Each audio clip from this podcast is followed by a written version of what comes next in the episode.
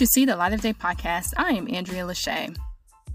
Beyonce filed a petition with the IRS in response of the U.S. government claiming that she owes $2.69 million in taxes. Probably by the time I finish this episode, this entire situation will be resolved. But if not, her lawyer, Michael Cohen, says that they are working with the IRS and anticipate that there will be a resolution shortly. If you don't know the background of this, the IRS is claiming that Beyonce owes back taxes from 2018 and 2019. They say that she owes about 800,000 or so from 2018 and about 1.4 million from 2019. I'm sure that this is some sort of mistakes because you know that Beyonce has the best attorney and the best accountants looking at her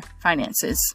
So this will be interesting how this plays out. And we know that Beyonce won't be going to jail because she has an entire tour that starts, I think it's May the 10th. It should be resolved, I would say, before the week is over. This is See the Light of Day podcast. I am Andrea Lashea. Remember to love God, love yourself, and love others. Peace and love.